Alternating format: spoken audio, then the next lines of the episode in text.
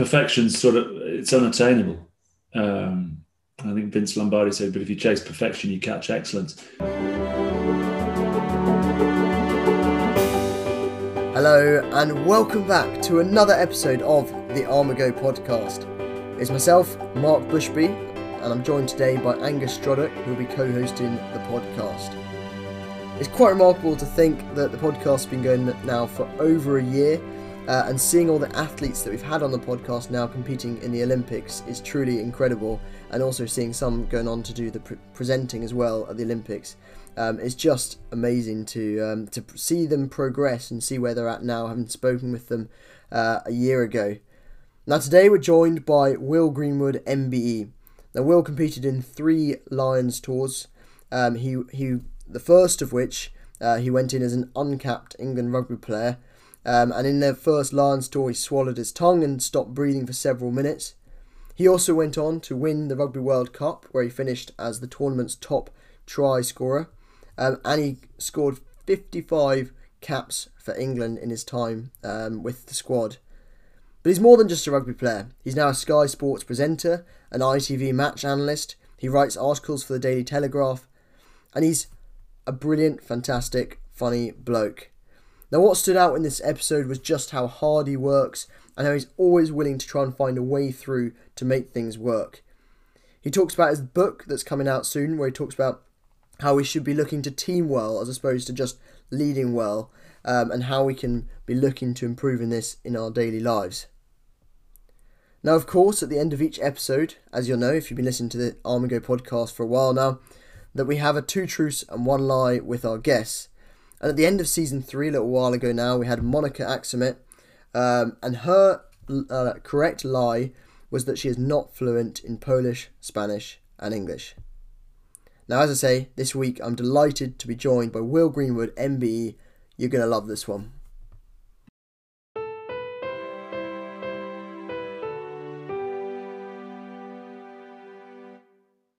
Will, thank you very much for joining us on the Armigo podcast. Obviously, a massive pleasure to have you. Um, you know, the first area I kind of want to start with uh, with this is um, your, your childhood and, and what kind of led you uh, to where you, where you are now, and any of the kind of key moments that define that. Uh, you know, look, I've got brought up in a, a dual nationality in a way. Before I could remember how old I was, we jumped on a plane and went to Rome. Uh, it was supposed to be for a year. My dad uh, was playing rugby. Uh, and had a job as a wine trader, and my mum was a school teacher, so we went to Rome for a year and stayed for six. So where England originally played their Six Nations games in Italy was Stadio Flaminio before they moved to Stadio Olimpico, and uh, Stadio Flaminio was my playground. So I just would run up and down those very steep-sided steps and have a great time hanging around with a lot of the sort of Italian rugby players, and then a couple of expats who are out there, like uh, Andy Hayden, uh, Brian Isham was out there for a while, obviously my old man, Ian Robertson, some great old names who, when Italian rugby first tried to kick off, needed some impetus from some sort of foreign superstars to go and be player coaches. Uh, I came back as a six-year-old to a little village just outside Blackburn called Hurst Green, associated with the school called Stonyhurst, where my mum taught, uh, that had three lads sort of on the field on the twenty-second of November two thousand three. Ian Balshaw finished the game. Uh, I finished the game. Uh, and Kieran Bracken was on the bench. So it was amazing to have three lads from my little village uh, who were involved in the World Cup final. And so my village involved just where I lived on Smithy Row, outside the front door. Front of the house was the footy pitch. Outside the back door was the cricket pitch. And uh, just... outside all day, chasing the ball with Adam Hayhurst, Paul Hayhurst, Simon Foster, the Youngs, Ian Barton, um, a whole host of uh, young fellas who didn't really want to have a growth mindset, just wanted to boot a ball about. And so that's that's what I did. And uh, rugby was just one of the sports I enjoyed playing. I never I never specialised in it. I didn't play for England schools. Um, I just kept turning up and uh, and having a good time. And it was sort of at the age twenty-one, twenty-two, where I st- the, the skinny, tall kid with the big nose, so suddenly people started saying, well, he can he can play a bit. Um, but it was it was that late. I certainly wasn't in an academy. They didn't have academies. Mm. I wasn't picked up as a thirteen-year-old future star. It was um, a, a much more much more of a loop, big big sort of strange loop that finally got me to England. Yeah, it's, you know, rugby's obviously changed a huge amount since uh, what it was then and, and what it is now.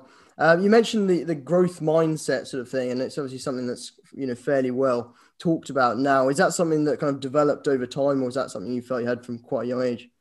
Uh, so I studied economics at Durham. I failed my Cambridge interview as an undergrad. I was not good enough on, on the miners' strike of the eighties in Thatcher and Scargill. I knew marginal returns, marginal gains, supply, demand. I knew all the classic things that you learn in the textbook, but I hadn't done a done extensive enough outside reading, so rightly it was not accepted at, at Cambridge. Uh, so I went to Durham, had the best time ever. Uh, left Durham with a two one in economics. Went to work in the city for H S B C. Started in uh, foreign exchange and ended up in futures, and had the best time ever on an open outcry trading floor. Um, and I've always been interested in learning something new every day.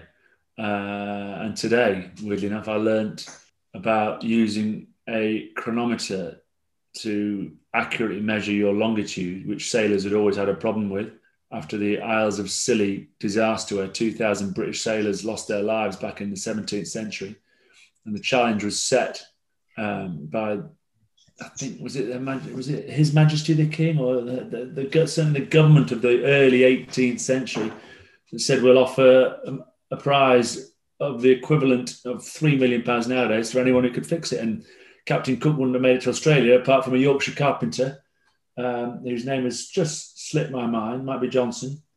Um, I can tell you exactly who it is, because I've just been... But it's all part of uh, how, I, how, I, how I like to operate. Uh, mm. John Harrison was the Yorkshire carpenter who used a chronometer. So...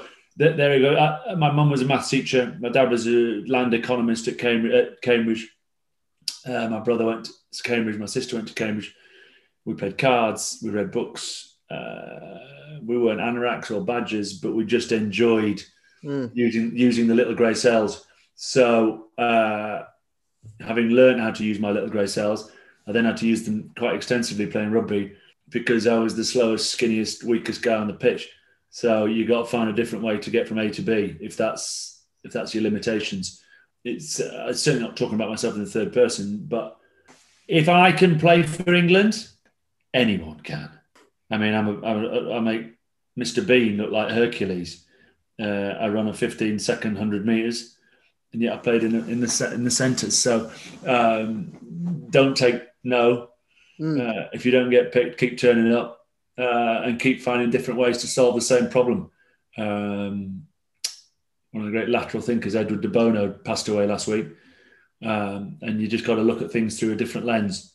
And you can be damn sure that others won't be. And, and if you can find a point of difference, then you become extremely important to a team.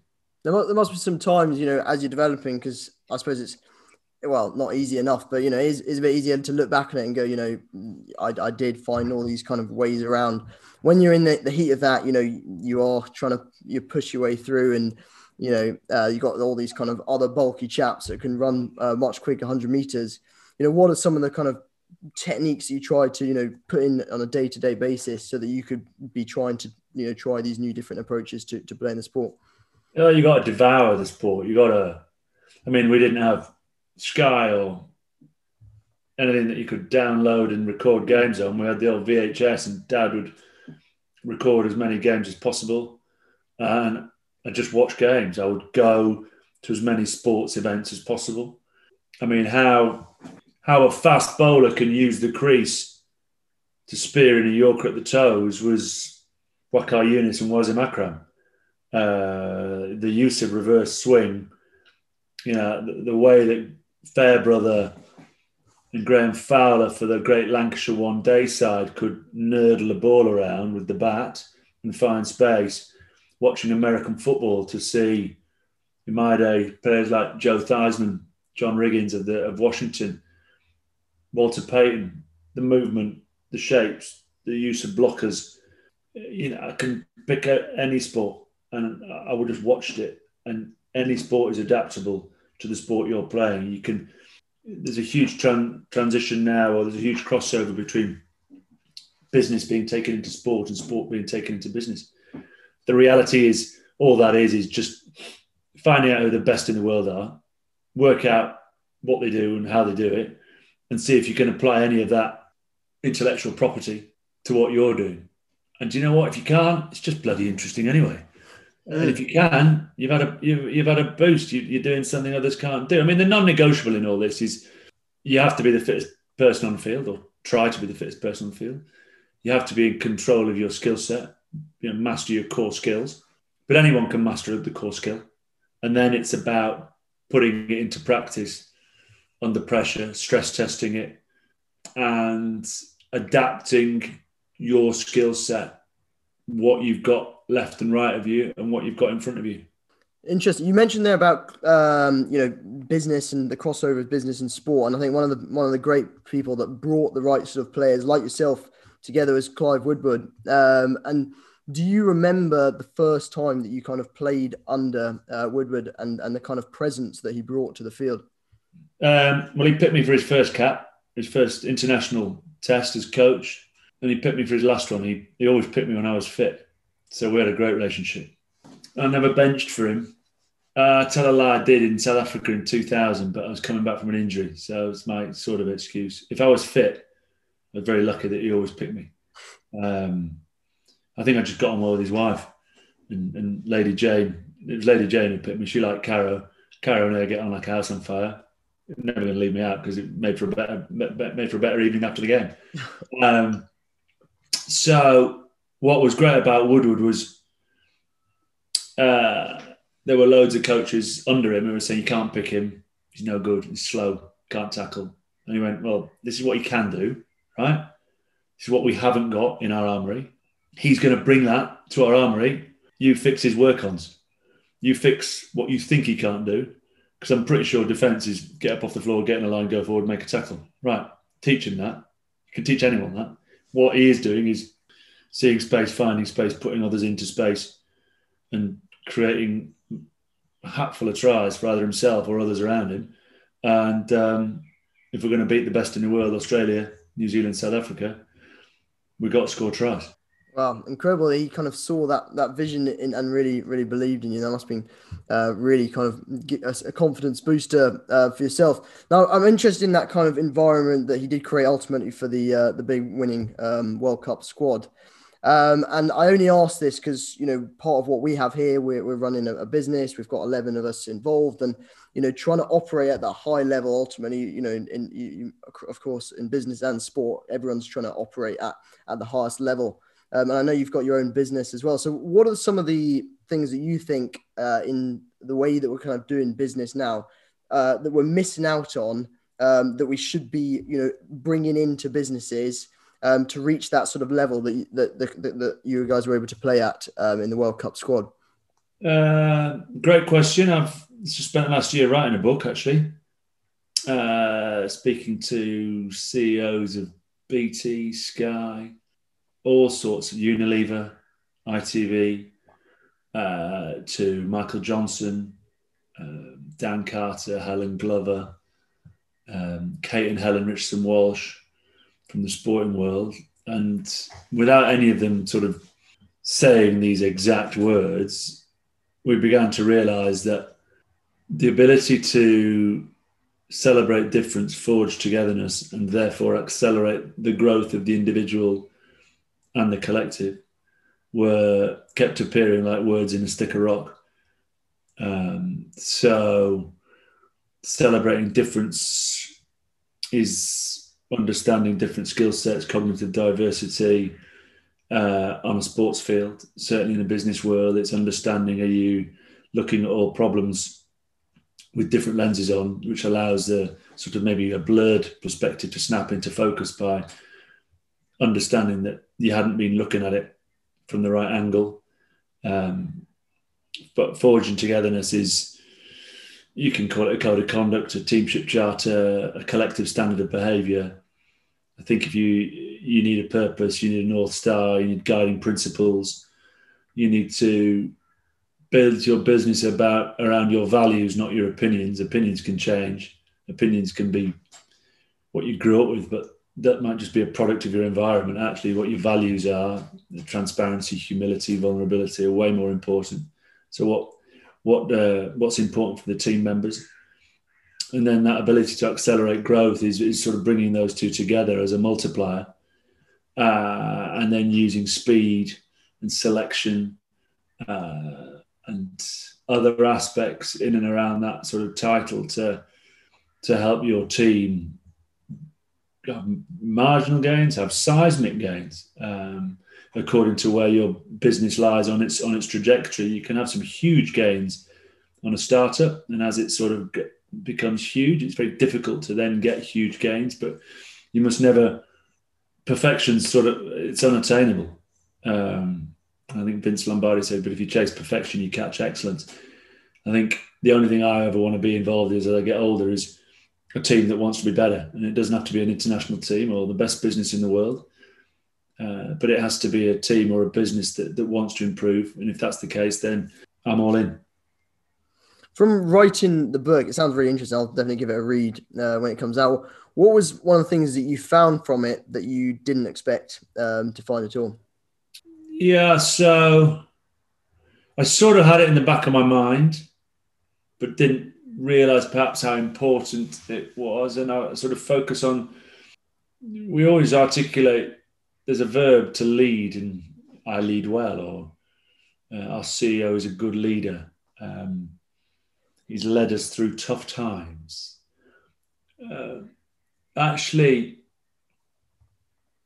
I almost think we're missing a trick, and to team should be a verb, as it, and is just as important, to be a good teammate. To team, you never say, I, he teams well.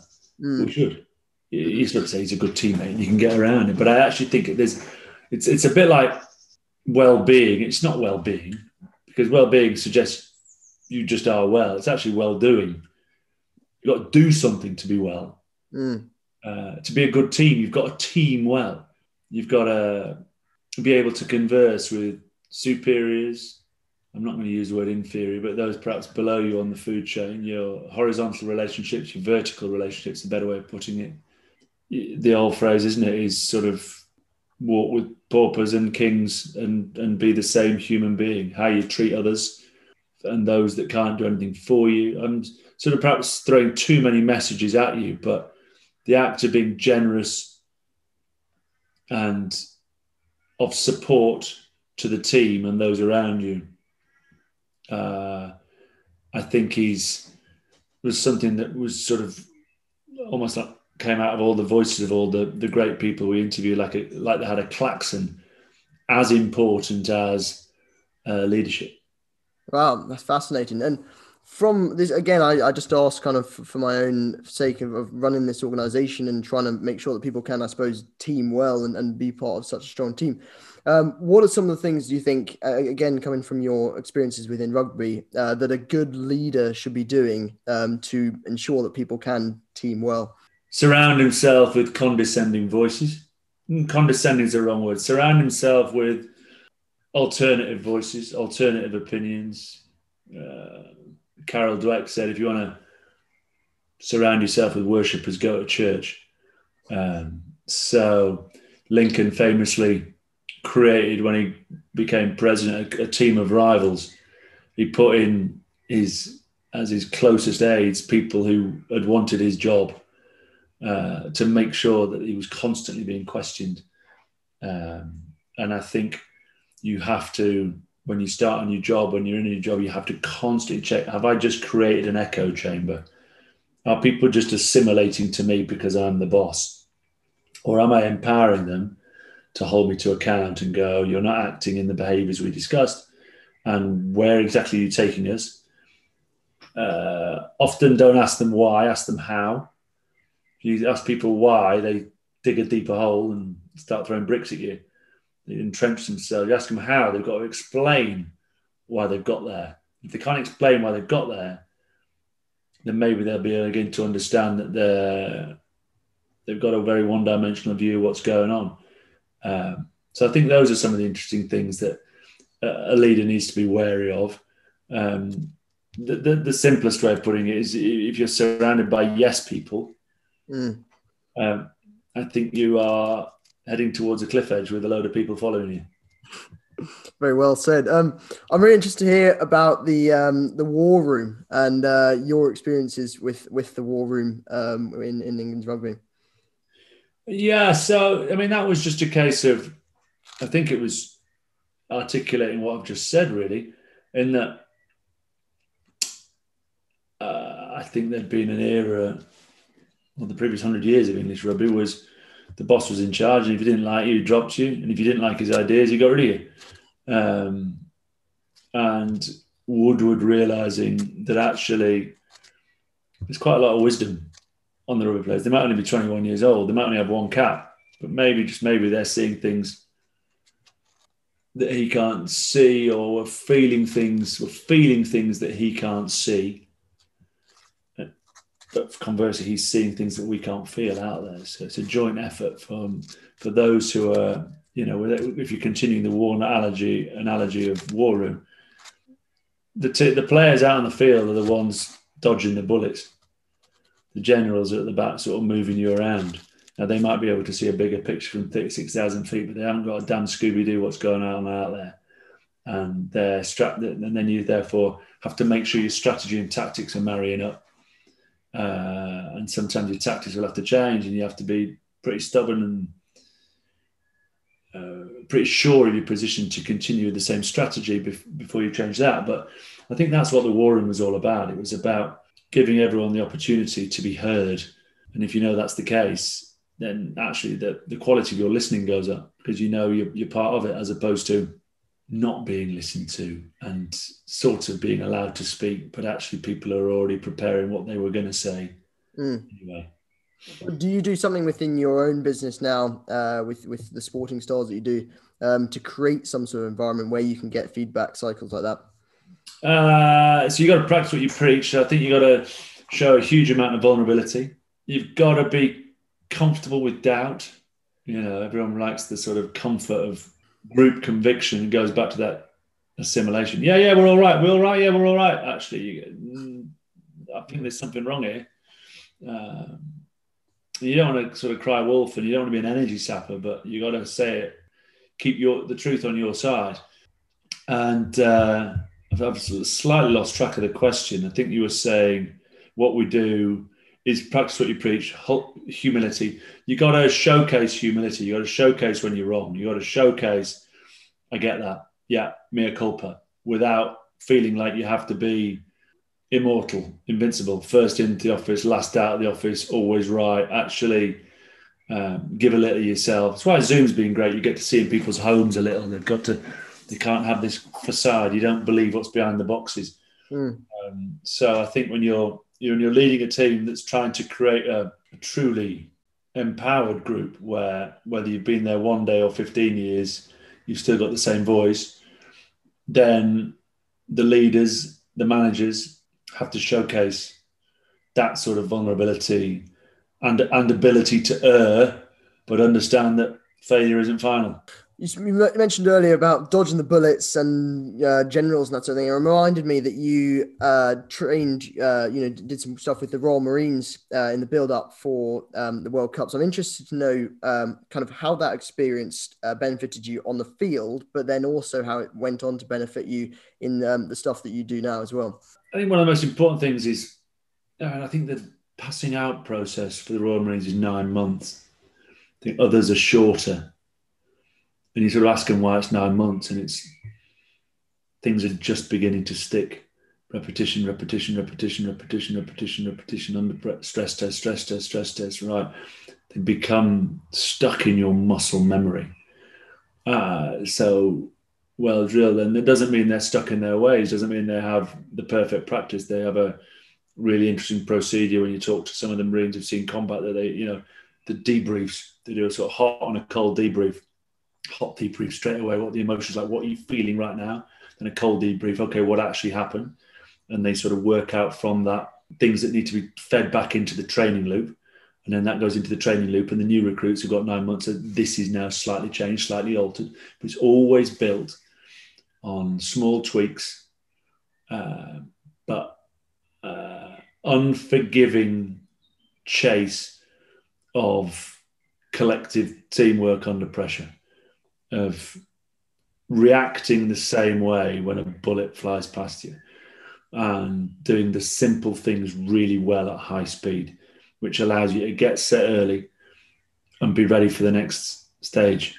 Um, and th- that's what we sort of took away, that reinventing the wheel isn't needed, that technology can be a sort of force multiplier, but don't rely on sports science.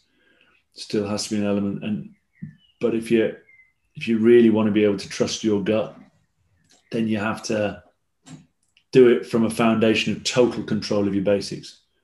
Because otherwise, saying I can throw, saying, you know, if we talk rugby, for example, seeing a bloke in space twenty-five yards away, left to right, and you, that's a perfect. I'll throw, I'll throw a Charlie Hodgson left-hand spin. I'll have a Marcus Smith left-hand spin pass over the top.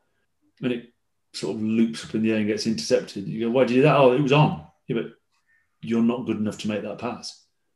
So understanding risk-reward uh, and making sure that you want to be in a position of control of your skills, that when the opportunity arises, you can take it. Very interesting. Have you got any kind of players um, that you played with it within England rugby um, that represented that so well and were able to really nail the basics um, to then go on and have the, you know, make the little um, fun tweaks that they they want to do in their game? I'll give you three guesses.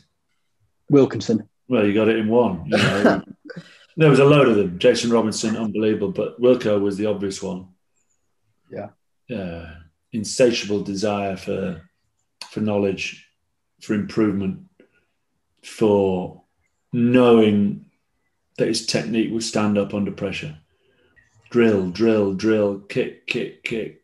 Johnny wasn't, Johnny wasn't like, uh, thinking of in football now, who's who threads D- David Silva, Kevin De Bruyne. Johnny, Johnny wasn't one of them. Um, Johnny was much more of a Kante, Fernandinho, holding midfield. He's had the number ten on the jersey. It sounds like he should be our Harry Kane. And he took the drop goal, so he should be our Harry Kane. But actually what, what Johnny did was just made the team tick, stood in the middle and did the basics absolutely brilliantly. And then, of course, because he's the set, set piece specialist, we want to compare him to David Beckham. Uh, but he's about as far away from David Beckham as you could possibly hope to find. He just wanted to get on with it and keep his head down and and and, and do what he did well. Just, but the importance of kicking in rugby made him, and kicking for points, sort of stood him out as this flamboyant flair player. Actually, what Wilkinson was just so good at was at three hundred miles an hour, he would do the little things really well all the time. Well, no, I, I really, um, I think I listened to a podcast um, where Johnny Wilkinson was talking. It's so interesting how he's always got that kind of desire to, to push on and, and, and always get the best out of himself. Did you ever find that, because I imagine you probably had the same, you know, just speaking about the kind of growth mindset, um, Johnny Wilkinson certainly opened up a lot about kind of his mental health and, and the effect that that had on him. Did you ever feel that, you know, constantly trying to drive further and do more had that kind of toll on you as well? Yeah, it's brutal. Uh, fear of failure, but there's a there's a trade-off to be had, that you've got to have that fear, you've got to have that, I truly believe you, you, you've got to have that self-doubt somewhere, that you, I might get beaten on Saturday, right, I need to train, I need to train harder, I need to look after myself, I need to deliver myself to the pitch in as best possible shape as I can, I need to be in control. What are the cores? Do I know all the cores? And that sort of drive and fear allows you then to express yourself on a Saturday. But it's debilitating. It's hard work. For those who really have that to an nth degree, the final whistle goes on one game and it doesn't matter what you've won. And Johnny spoke with this. He's already worried about, and that's what sport does to you. Um, You rarely go, hmm, pat on the back. It's like, what's next? I'll be judged on my next game. I'm told you're only as good as your last game. So it's it's it's what it's the, the utopia that very few people can achieve, which is being a high level sportsman who's completely content in life and happy, and high level sportswoman as well, of course. Sorry, that's poor and sports person um, that can train, play, go home, relax, not worry about it, compartmentalise it, next one. And clearly there are some, but I didn't know many in our rugby team. When you finished your professional career within rugby, um, you spoke earlier about kind of having that North Star that you're aiming towards and, you know, having something that you can, you know, always work towards on a daily basis. Did, did you find um, kind of a, a slight lack of purpose for, purposefulness uh, when you when you finished? That word? I don't know. I probably just made it up. Yeah, I think you have. Yeah, definitely. I love it. Purposefulness. Maybe, maybe, maybe there is a word, purposefulness, but you just couldn't say it. Yeah, I, I think probably. Okay, we'll agree. Um, uh, you know, we had this phrase, removing luck, and sometimes I go, maybe, maybe I had a bit of luck, you know, Sky, Telegraph, and that sort of stuff. But as I get older, I feel more confident in myself to be able to say I didn't have any luck at all. I just worked really hard. When it came to Sky and the Daily Telegraph, and I knew I was going to be in the studio, I watched every single game of rugby the week before. And I went two weeks before that if it was a team that I hadn't seen much of. And in, I've been working for Sky since oh five, that's seventeen years, sixteen years. There's twenty-two rounds of the league each year, six games, that's one hundred thirty-two. Two semi-finals and a final, one hundred thirty-five. In sixteen years, there won't be one of those games that I haven't seen. Now, I might not have watched all of them, like back end of the season, Worcester versus Newcastle. Now, it, when there's nothing on it, I might just skim through it. But uh, I've written a million and a half words with Telegraph and three books. You, you got to stay on top of your subject matter. You got to. Then I shifted into artificial intelligence, and I work for an organisation called Affinity.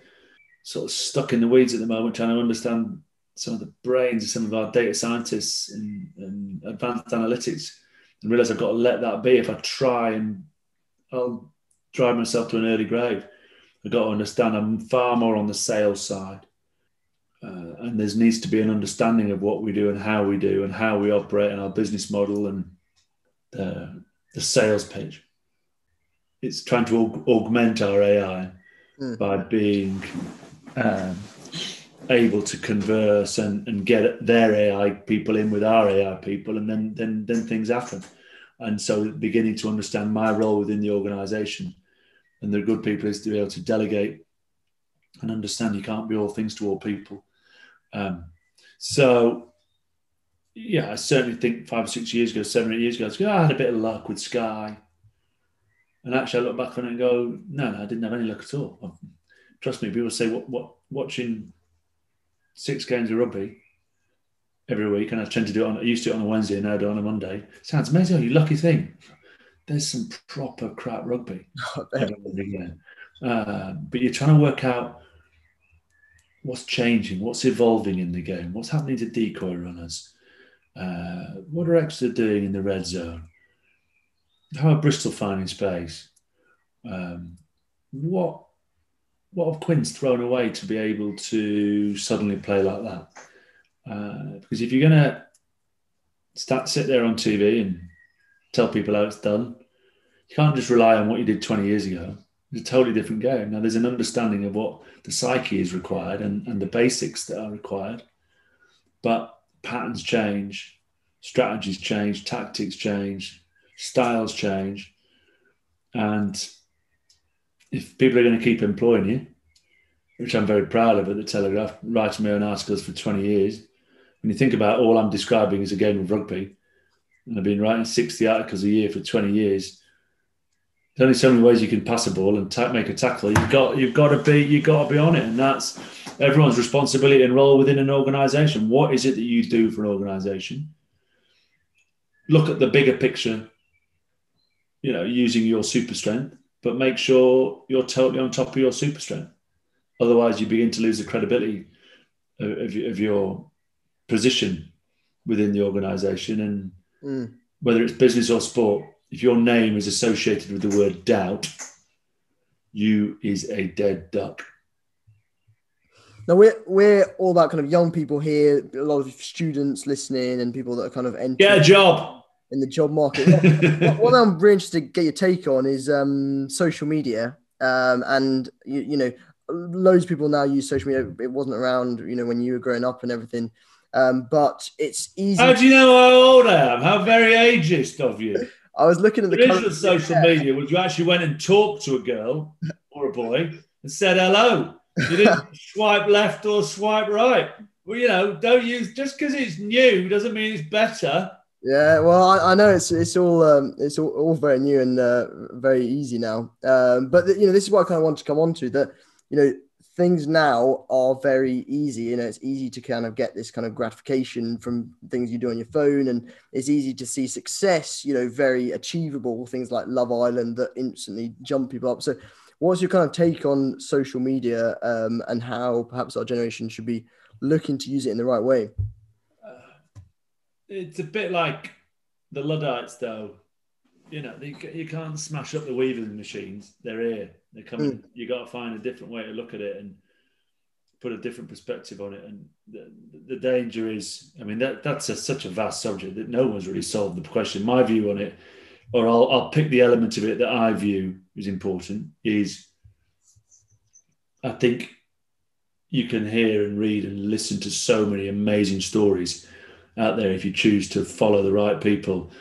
Um, You can use it as such an educational tool, and you can use it as a real platform. But there are so many different ways to get it wrong, and we don't, you know, the day is, the day isn't long enough to go into how many different ways you can get it wrong. I think you just have to remember, once it's out there, you better be damn sure you wanted what's out there to be out there, because it's staying out there. You know, one of the final things we sort of finished with in the book is, one of the things, no matter what's going on in your life, no one can ever take away from you is, is how you decide to treat other people. For some of the instances, everyone, no one goes through their life without tragedy, and some of the things that we've had in our life, I hope, has made me a kinder person. Um, I know that me thirty years ago was probably very selfish, probably arrogant, uh, desperate, you know, international sportsman, thought I was immortal. Please and thank yous probably fell down the list. And part of me looks back on it with a slight, with a level of embarrassment. But that level of selfishness and was probably, some, fortunately, sometimes what's required to get you to the top. I'm trying not to make excuses, all I just have. I'm just trying to contextualise what I'm saying, that whatever's gone before doesn't mean you can't make a stand now and, and go, actually, I'm going to leave people. Every time I come into contact with people, I'm going to leave them feeling better about themselves. Now, I'm not going to have, tell them they're the world's best thing since sliced bread, because I'm filling them with pipe dreams.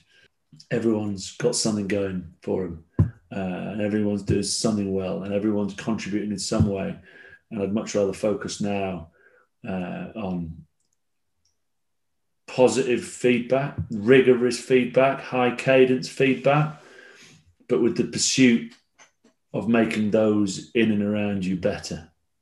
Brilliant, brilliant way to um, wrap things off here, uh, Will. Firstly, thank you very much for coming on. And secondly, as I, hopefully you're aware of the uh, two truths and one lie um, right. at the end of each podcast. So if you want to say three statements, if you've got them ready, um, and we'll have a guess. I was the national triple jump champion. I got a first in economics from Durham University, and I captained Lancashire under nineteens cricket. So there we go, two truths and a lie from Will Greenwood. What an absolute honour to have him on our podcast. Now, if you're watching the Lions this weekend, you'll likely see him presenting for Sky Sports, and also definitely watch out for the release of his book coming soon. That's it for Season four, Episode one of the Armigo podcast. We'll see you again next week.